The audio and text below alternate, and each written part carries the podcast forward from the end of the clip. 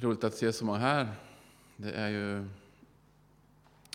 en speciell dag för mig.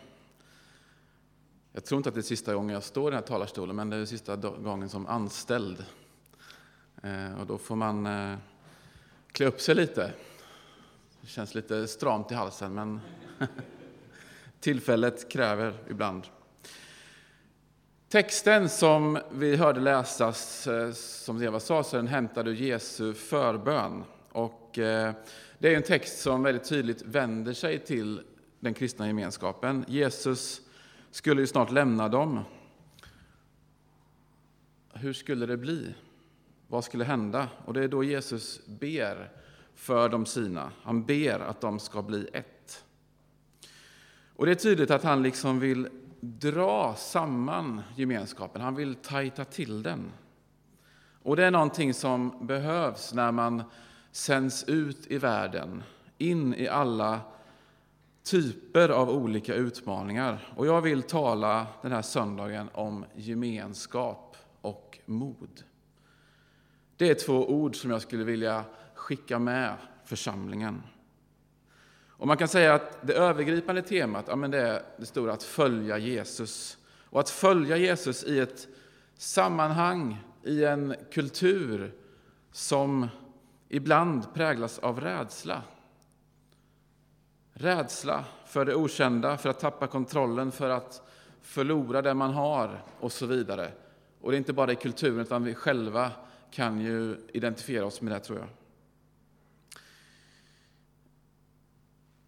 Det hände något fruktansvärt i eh, Taizé-kommuniteten i södra Frankrike den 16 augusti 2005. Man hade gudstjänst och bröderna där böjde sina knän i tillbedjan. Och in kommer det en knivbeväpnad kvinna. Hon går fram till broder Roger, som är kommunitetens förgrundsgestalt och grundare, och dödar honom mitt i gudstjänsten, mitt i tillbedjan. Eh, och den chock som kommuniteten och alla vänner som fanns runt kommuniteten upplevde, den var ju fullständigt bottenlös och man funderade på hur ska vi göra framöver? Skulle man stänga in sig? Låta rädslan styra? Skulle man införa vakter? Skulle man ha metalldetektorer? Vad skulle man, vad skulle man göra? Jo, man går tillbaka till det som var kommunitetens djupaste kallelse. Och det var någonting som man kallade för att vara en gemenskapens liknelse. Alltså man ville med sina liv uttrycka en berättelse om någonting som var större och som var annorlunda än den rädsla som skapas i världen. Och man ville att öppenhet och inkludering skulle vara viktiga byggstenar i det här. Och därför bestämmer man sig för det här radikala, att som gemenskap fortsätta att leva precis som man hade gjort tidigare. Man vägrade låta sig styras av rädsla. Och det här kan man ju säga hur mycket som helst om, för det är ju en ruggigt radikal hållning. Och svår, inte minst. Alltså, vår värld är ju både vacker och skrämmande.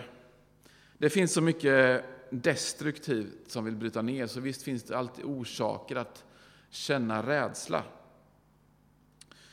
Och i Jesu förbön för församlingen så säger han, jag ber inte att du ska ta dem ut ur världen, utan att du ska bevara dem från det onda. Alltså, världen är vår plats. Och det är här vi ska vara för att fortsätta att göra gott. Ibland utmanas man som gemenskap av yttre omständigheter och att fundera på ja, men vilken plats ska då rädslan ha här och i våra liv? Eller vilket utrymme ska vi tillåta modet att ha? Kanske finns det en hotbild eller kanske är det något som situationen kräver, att det kräver någon slags rakryggad respons av något slag. Och där i Taizé så valde de ju sin väg, byggd på sin djupaste kallelse som gemenskap. Man ville vara en gemenskapens liknelse. Man vägrade då att med automatik kliva in i den här världens gemensamma berättelse som många gånger präglas av fruktan, misstänksamhet och inte alla gånger är grundad på kärlek, tillit och hopp.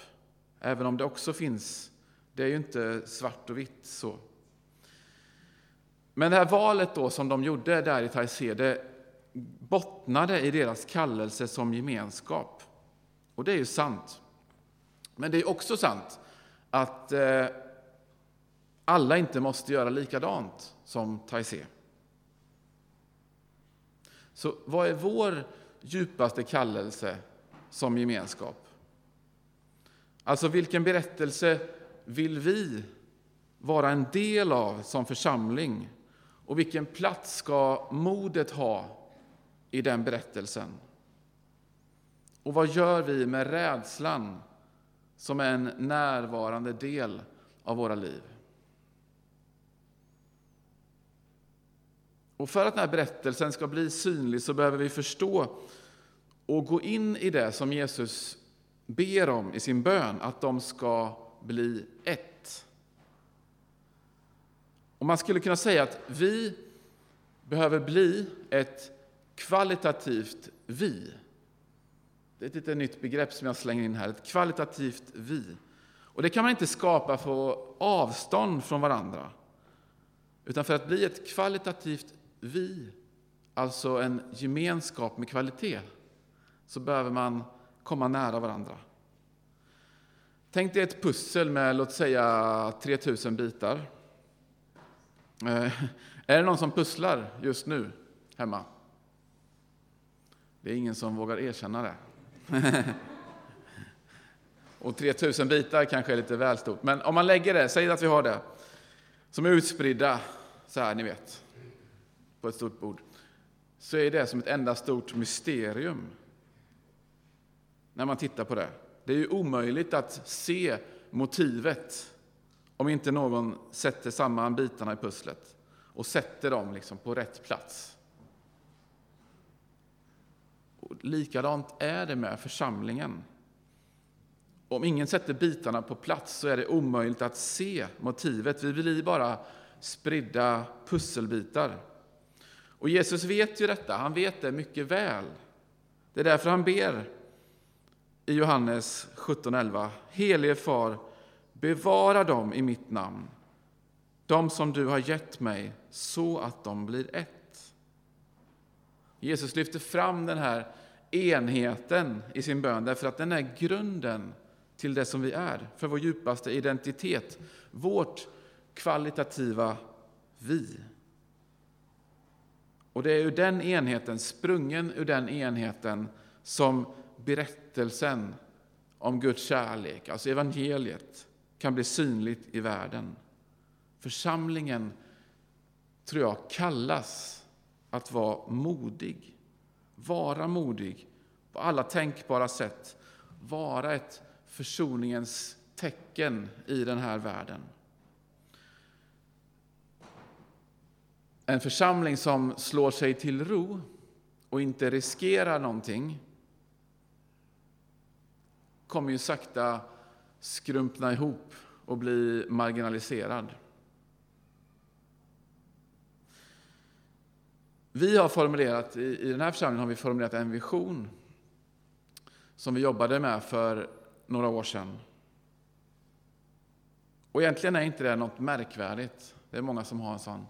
Och den, den bygger på missionsbefallningen som Jesus gav sina lärjungar, alltså gå ut och gör. Den hänger där ute på anslagstavlan, kanske ni har sett. Men det är inte tänkt att en vision, alltså det vi som församling mest grundläggande vill, ska hänga på en anslagstavla utan att någon tänker på den. Jag har tänkt lite på det inför att jag ska sluta nu som, som pastor i församlingen. Och jag tänker att det är något, något viktigt. Vi vill verkligen någonting. som församling. Som gemenskap samlade kring Jesus. Och jag skulle vilja koka ner det här. Det vi vill och det vi är som församling och som enskilda, tror jag, till tre ord, tre eller tre meningar. Och det här får du ta med dig. Och man brukar säga att om en sån här vision statement, om man ska eh, komma ihåg det och använda det så ska det få plats, rymmas, att tryckas på en t-shirt. Så det har jag försökt göra. Inte, jag skulle haft en t-shirt kanske nu, men det har jag inte. Eh, men i alla fall, du får tre begrepp så man kommer ihåg detta och kan använda eh, när vi vill vara modiga som församling. Be, bry dig om och berätta. Tre ord på B. Alltså be, sök Gud, var inför honom i, i tillbedjan. Allt börjar där vid Jesu fötter, både för dig, tror jag, och i församlingen som består av många dig, du, du, du, du. Det är församlingen. Be, sök Gud. Bry dig om. Sträck ut dina händer, församlingens händer, till de behov som finns runt omkring oss. Att vara det, att vara Jesu händer, möta de behov som finns runt omkring oss. Jag tror vi kommer få se Gud verka mycket genom vårt sociala arbete, genom flera församlingars sociala arbete framöver. Jag tror att det kommer bli viktigare och viktigare. Och till sist, berätta. Be, bry dig om, berätta. Berätta med ditt liv om vem Jesus är. Var ett, var ett ljus där du finns i din vardag. Svara på människors frågor. Berätta vem Jesus är för dig, utan att krångla till det. Utan att spänna dig eller liksom ladda för att du måste ta, säga någon predikan. Det är inte det det handlar om. Utan var, var närvarande i människors liv. Svara på deras frågor. Be, bry dig om, berätta. En liten avstickare, men Jesus drömmer om det här. Att vi ska få präglas av det här och av den här enheten som han ber om. Och ett av de stora hoten för, eh, för den här enheten, det är, när, det är just när rädslan för den främmande kommer in. Rädslan att inte bli accepterad, rädslan att tänka, göra annorlunda än normen. Men också den här förståeliga men förrädiska rädslan att komma nära andra människor. Man kanske är rädd att bli sårad. Jag håller mig lite på avstånd. För det här gemensamma församlingslivet det utmanar mitt eget livsprojekt.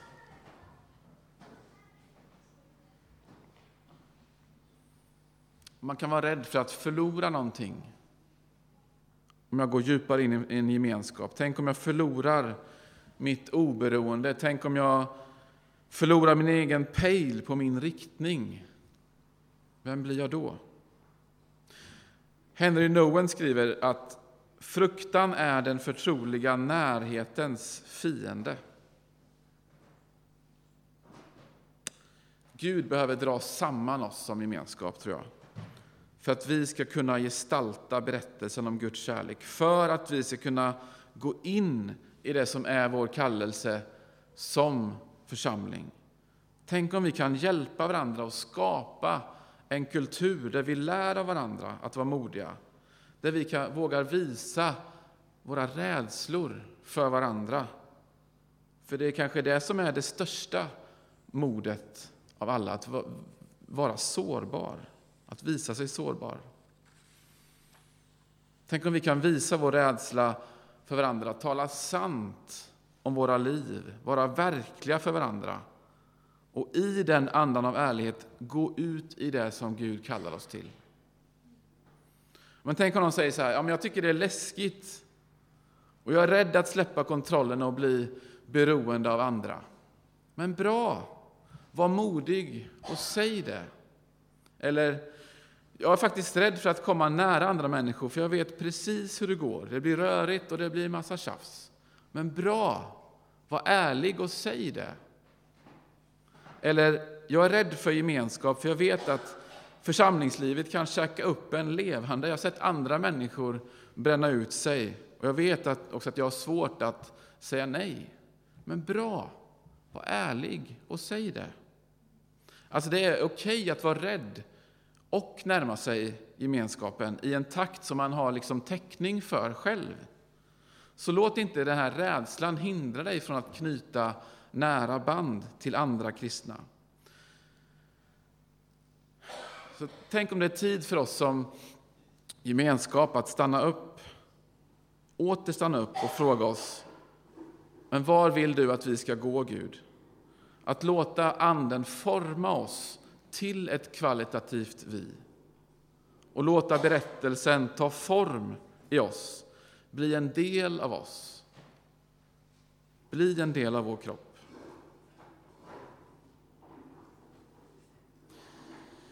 Jesus han eh, ber till sin far och säger, liksom du har sänt mig till världen har jag, har jag sänt dem till världen. Jag vet inte om du kan den här sången som vi ibland, eh, som vi ibland sjunger med textraden Driv oss ut att bygga broar till en okänd morgondag. Några nickar. Och om man tänker efter så är det rätt och slätt en slags bön. Och det är ju en fullständigt livsfarlig sång att sjunga egentligen. Att, att vi bara vågar sjunga den sången i bön. Driv oss ut att bygga broar till en okänd morgondag. Det är ju jätteosäkert. Det finns ju jättemycket plats för rädsla här. Men sångstrofen den säger också att vi behöver en större motivationskraft än oss själva, för, för, än vår egen för att göra det här. Alltså, driv oss ut att bygga broar. Det finns någon som vill motivera oss och vill hjälpa oss och vill inspirera oss. Ge oss modet vi behöver för att bygga de här broarna till en okänd morgondag. Och det är inte en egen, egen kraft som vi går in i den här berättelsen som väntar. Jesus säger i Johannes 15.5, om någon är kvar i mig och jag i honom, så bär han rik frukt. Gemenskapens uppgift är ju just det, att hjälpa varandra att bli kvar i Kristus. Det är gemenskapens uppgift, även när vi är rädda och inte känner oss ett skvatt modiga, för så kan vi känna. Men vi gör det tillsammans i Kristus som en tajt gemenskap. Och vi får gå med honom som har sagt, jag ska vara med er. Vi får gå med honom in från fruktan in i kärleken och från kärleken ut i det här modet, om vi kallar det så. Så kom till gemenskap, ta ett steg framöver och närma dig. Lev inte ute i periferin eller ute i tassimarkerna, utan kom och var med och ta del av den berättelsen som världen väntar på att höra. Amen. Tack Gud för att du är här, du vill möta oss och du vill dra oss samman. Låt alla, låt alla vara med liksom. Och be att vi ska få det här modet som, ja, att våga när rädslan att förlora någonting kommer över oss. Hjälp oss med det, Herre. Se till oss var och en. Möt oss den här stunden i Jesu namn. Amen. Vi sjunger tillsammans.